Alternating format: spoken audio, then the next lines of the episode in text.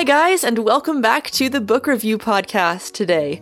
This is Unknown Friends, Season 2, Episode 16, and I'm your host, Rochelle Ferguson from Kitty Wham Productions. Thank you so much for listening to this week's episode, and I hope you are even half as excited about today's book review as I am. Um, I'm just ditching all other preliminaries and getting right to it because there is so much to say about this book, Frankenstein by Mary Shelley. I promised you last week that if you haven't yet read Frankenstein, you will be surprised by its contents. Uh, and I do hope you decide to read it if you haven't already. This classic novel is just over two centuries old now, and it certainly deserves its place in the canon of great English literature. Um, what I think is equally surprising about the book, besides its contents, is the author who created it. Let me tell you a little bit about Mary Shelley. She was not your typical 19th century woman. She came from a family that had little regard for the religion or standard morals of the era, and sadly, Mary certainly lived up to the legacy of her parents. So I'll, I will start from the beginning. Mary was the middle of five siblings, but among them all, no two siblings had both of the same parents. Okay, let that sink in. So here's what happened. Before Mary Shelley's birth, her mother, Mary Wollstonecraft, who is famous for writing A Vindication of the Rights of Woman, she had an illegitimate daughter named Fanny when she was in her 30s, having never married. Um, she then actually tried to commit suicide a couple of times after Fanny's birth, but a few years later, she got into a relationship with the philosopher William Godwin, um, eventually found out that she was expecting, and so the two of them decided to get married. And the child that was born was Mary, the eventual author of Frankenstein, uh, born in 1797. But her mother died as a result of childbirth complications, and so William Godwin was left with her first child, Fanny, and his own daughter, Mary, to raise. A couple years later, he married his neighbor, Mary Jane Clairmont. Um, and yes, this is already the third Mary in our story. And this woman already had two children of her own by two different fathers, uh, neither of whom had been her husband. She had never been married at all. So that brings the tally up to four siblings, and then when William Godwin and his second wife had a son together, um, that child was the fifth sibling in the household. So all of this will explain a lot about Mary Shelley's own path in life, uh, because unfortunately, the apple doesn't fall far from the tree. So, Mary Shelley grew up with some good in her life, but also a lot of confusion um, and tension in the home. She did not like her stepmother at all, so that didn't help matters. Her father wanted her to be given a good education, uh, better than most girls would have received at that time, but the family was often in debt, um, so Mary was not able to get a phenomenal education. But her father saw to it that she read a lot and was introduced to the radical politics which he espoused. And she also got to know some of the progressive thinkers and writers who belonged to William Godwin's circle. And one friend, which the family came in contact with when Mary was 16, was the poet Percy Bysshe Shelley, who was five years her senior. He was already married and had one child with a second on the way, but at this point he was estranged from his wife and, well, he didn't really think much of the institution of marriage anyway. Uh, he was an atheist, a political radical, um, and an advocate of free love. Um, and frankly, just throughout his life, he was uh, mentally and emotionally very unstable. Anyway, long story short, Mary elopes to Europe with Percy shortly before her 17th birthday, and she takes along her stepsister Claire, who incidentally um, later becomes involved with Lord Byron, another radical poet and friend of Percy Shelley. So, a huge mess ensues. Uh, they all go traipsing around Europe together, hobnobbing with folks of the like of, of Lord Byron. writing, reading, discussing various literary and philosophical things, and having very little money at their disposal, all the while, in part because Mary's father, William Godwin, understandably, though perhaps hypocritically, um, declined to give them any support because of their current uh, lifestyle. Well, then Mary's oldest sibling, her half sister Fanny, um, committed suicide in 1816, and Percy Shelley's wife also drowned herself later that same year.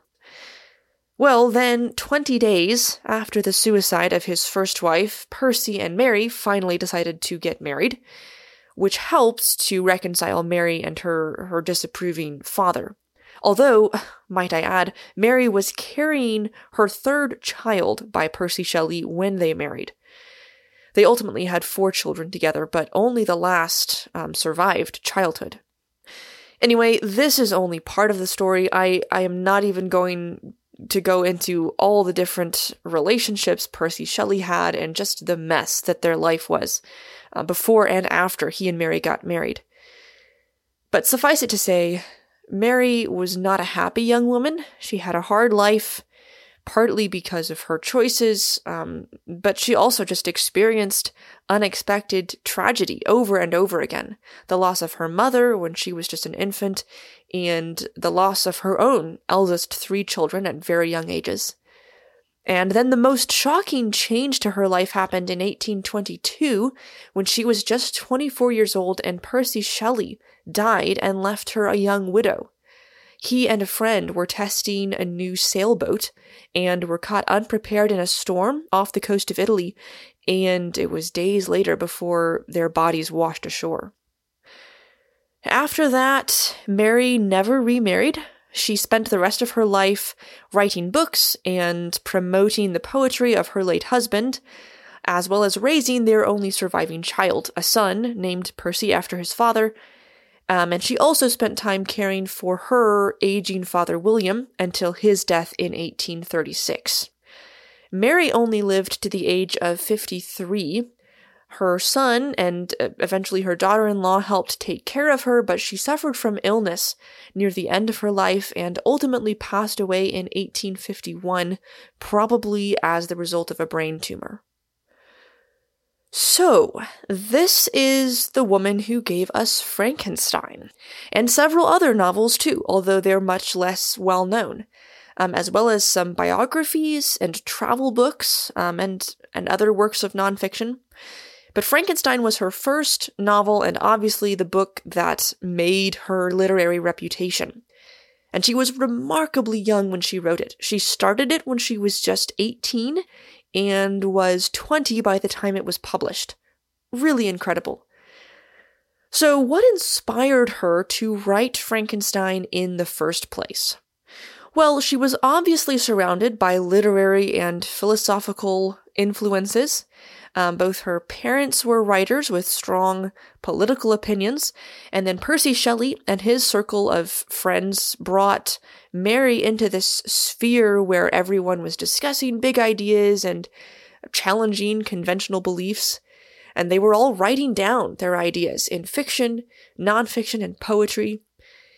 And it was the summer of 1816, a few months before Mary and Percy had actually married, but when they were together with her stepsister Claire and with Lord Byron at his villa in Geneva, and they were passing time by reading ghost stories together, when Lord Byron suggested that each of them should try to write their own ghost story, and they would compare and see who wrote the best one. It took Mary a few days to come up with an idea, but eventually, thanks to a conversation about galvanism and, and the question of what makes things living, she hit on this image of a scientist attempting to create a living being. And from there, the idea for Frankenstein was born. Initially, she was just going to write a short story from the idea, but it grew into a full fledged novel with encouragement from Percy Shelley. And it was ultimately published in early 1818, anonymously at first, with a preface written by Percy himself, which helped um, give it traction initially. It did not take long, however, for the word to get out that Mary, daughter of the well known William Godwin, was the author. And while some critics dismissed her work, it was almost instantly popular with the public and has remained so. Um, just five years after its publication, it had already been turned into a play titled Presumption or The Fate of Frankenstein. And we know how it has become a cultural phenomenon and has spawned not only dozens of film and theater adaptations, but also character and plot archetypes. Um, it was one of the very earliest works of science fiction, and it helped create both the character type of an obsessed scientist and also the storyline of a creator whose creation uh, surprises and overpowers him. Now, it is fascinating how distant our current imagination of Frankenstein is from Mary Shelley's original.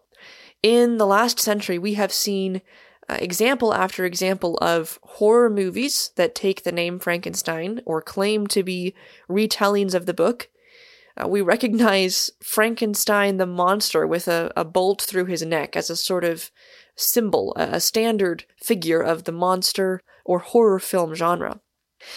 Well, here's the first thing I have to break to you Frankenstein is not the name of the monster.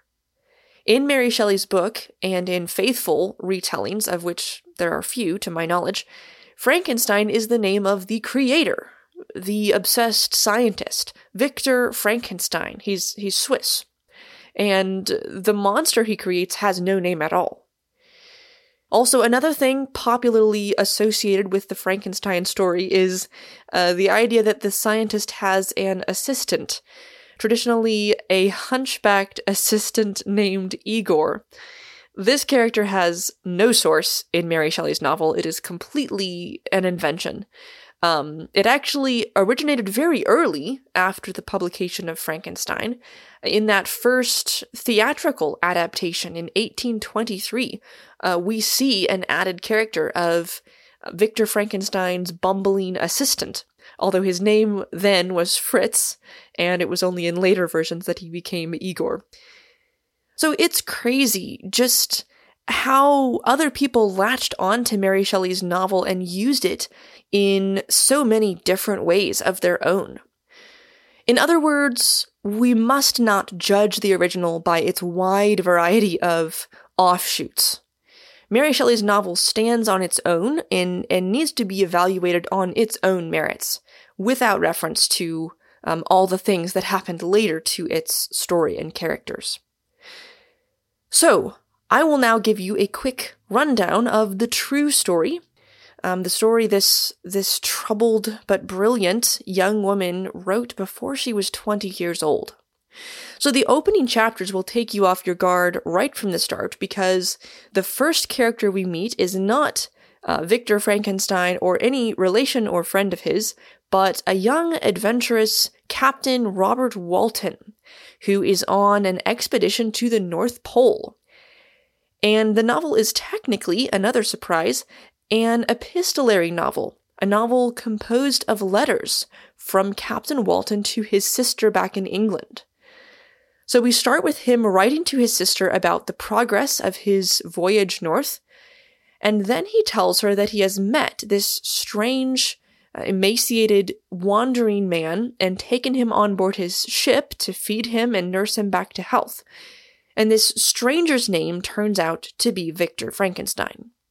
Well, then Captain Walton records Victor telling him the story of his life, and that story forms most of the rest of the novel. So Victor goes into great detail about his past life, his family, his upbringing, his education. As a young man, Victor was fascinated by science, uh, natural philosophy, especially chemistry, and he was ambitious and wanted to discover the source of life.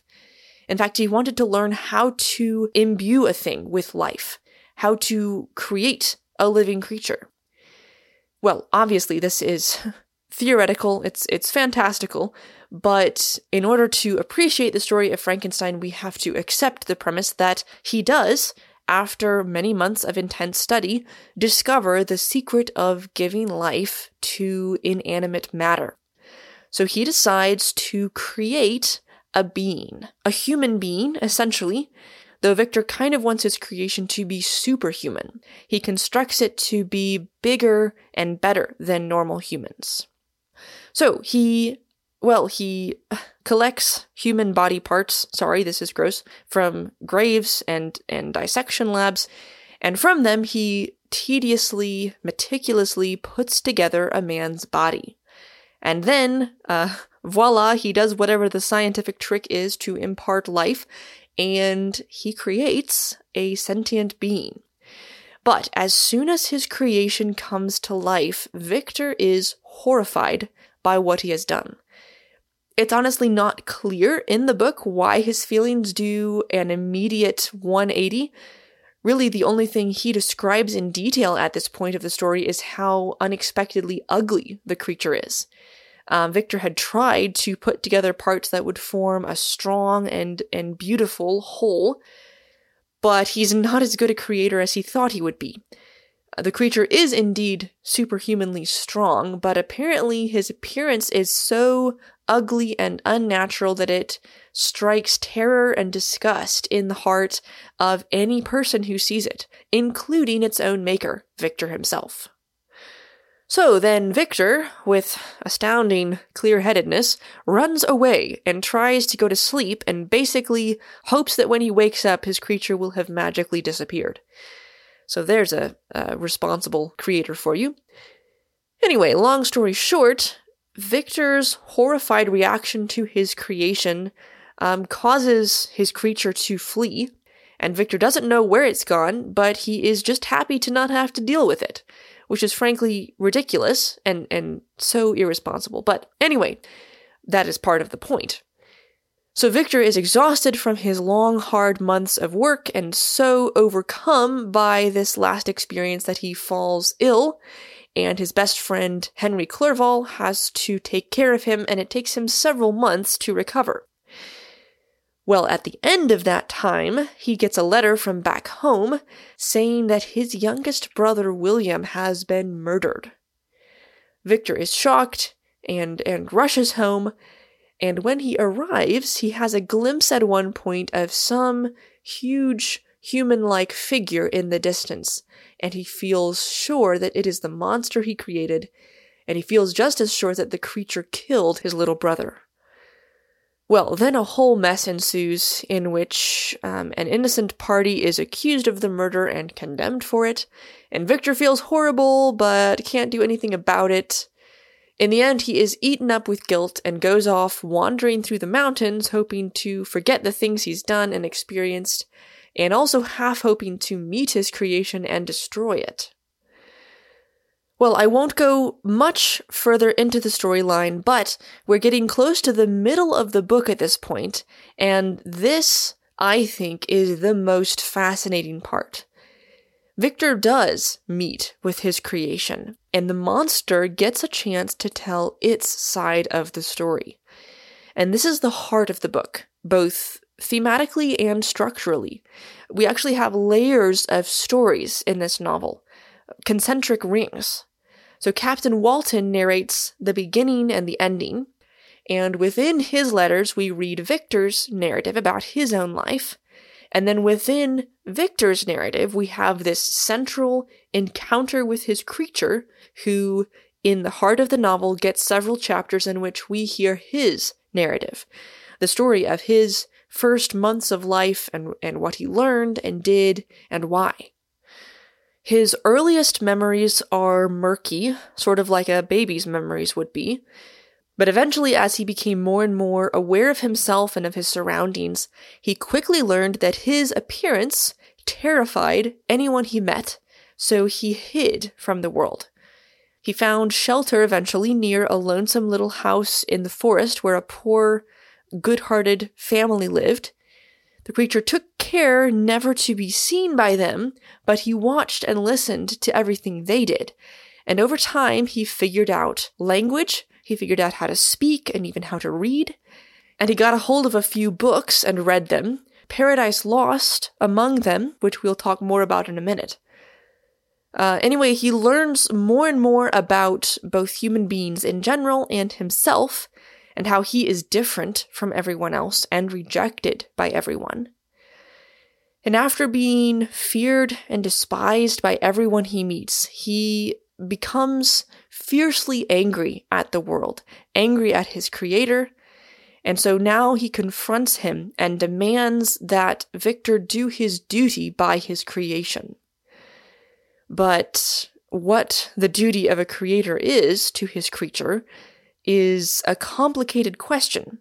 And suffice it to say that Victor and the monster don't see eye to eye on this topic, and conflict ensues. I shouldn't continue any further telling how the storyline goes, or I will get into spoiler territory, so I'll leave you on that cliffhanger. But let's talk briefly about this book's themes, which are really what make the story so compelling and also show just how deeply thoughtful a person uh, Mary Shelley had to be. So, Paradise Lost, let's start there. Paradise Lost is essentially the English epic uh, so in the 1600s, John Milton wrote this masterpiece, somewhat in the tradition of the ancient epics of Homer and Virgil, but his work is biblical, uh, telling the story of the temptation by Satan of Adam and Eve and their ultimate banishment from the Garden of Eden, from paradise. And this epic poem is deeply present in the novel Frankenstein. Mary Shelley even quotes from it on the title page. She quotes Adam, saying, Did I request thee, Maker, from my clay to mold me man? Did I solicit thee from darkness to promote me? So, creator and creation. Obviously, this is a central theme in Frankenstein. But I think people often water it down and say that Shelley was just concerned with, you know, the danger of science and, and of going too far with taking nature into our own hands. Yes, she is concerned with that, but much more, she's actually asking philosophical and theological questions about our role as human creatures and God's role as creator. What should the relationship be between us?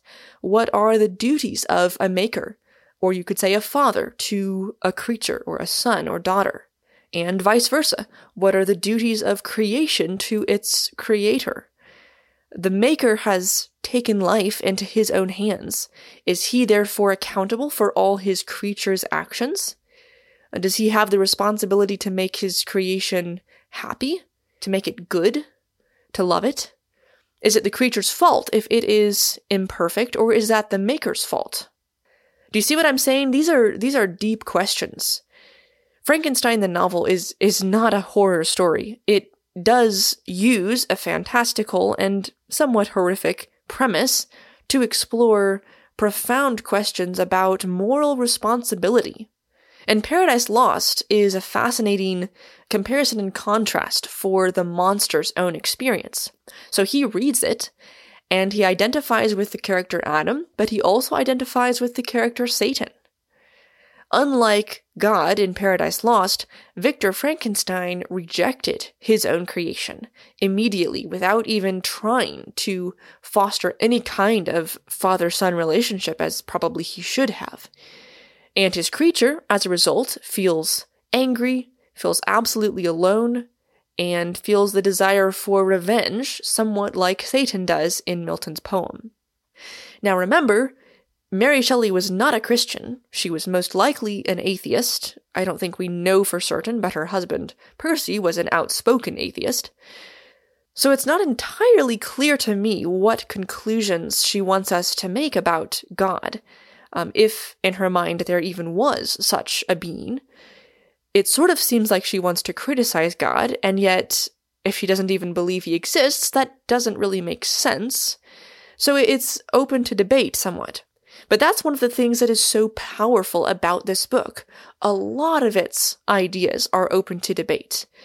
It introduces many complex issues um, offers pros and cons on both sides of the issues, and it doesn't always offer a clear opinion about the answers.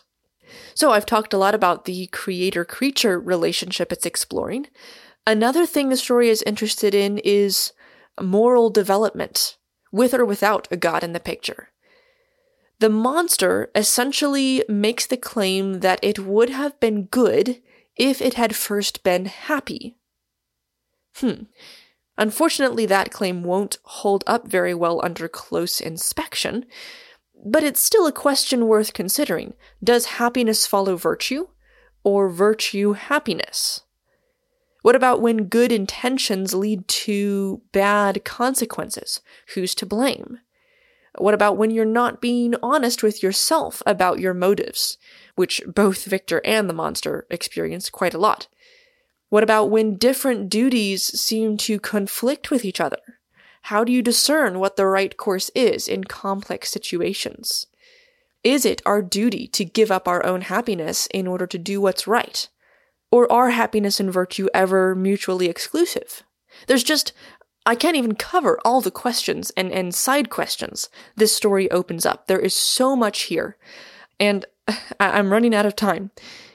There's also a lot of other fascinating source material Mary Shelley was drawing from when she wrote this. Not only Paradise Lost, but um, her novel is in conversation with the ancient Greek legends of Prometheus, who I don't have time to discuss, but he actually shows up in the novel's subtitle. The book's full name is Frankenstein or The Modern Prometheus. The novel also draws a lot of imagery and thematic material from the Romantic poet Samuel Coleridge's long poem, The Rime of the Ancient Mariner.